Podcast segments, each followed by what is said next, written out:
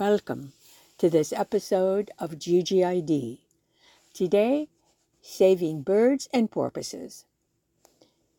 If you love animals, and most of us do, you have to feel sad for the way that human activity affects them.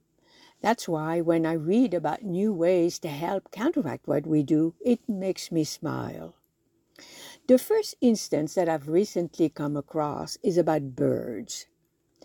We are glad for wind power and the way that it can help us with climate change. There is a downside to wind power, however. Birds, including eagles and bats, run into the blades and die. But now there's a camera with special sensors that can sense the birds coming and turn itself off.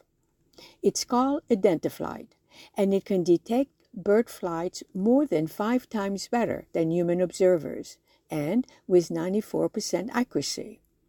The system is able to calculate the bird's flight speed and trajectory, and if there is a conflict, it shuts the blades down.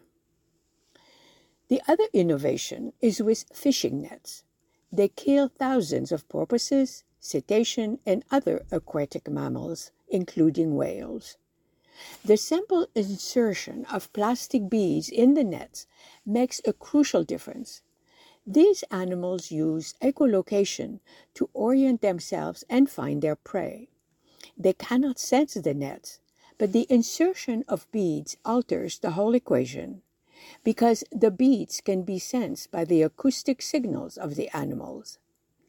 They are made of acrylic glass with the same density as water and so do not add to the weight of the nets. What's even more important is that they can also be adapted to the different frequencies of different species. Daniel Stepputtis, a marine biologist in Rostock, Germany, is the innovator behind the beads, and for that we thank him. Neither system is foolproof, particularly the beaded nets but they are saving animal lives, and their existence makes us, me at least, look forward to other such innovations to help other animals affected by humans. Bees, perhaps? Thank you for listening, and until next time, let's make sure that we notice all that's good out there.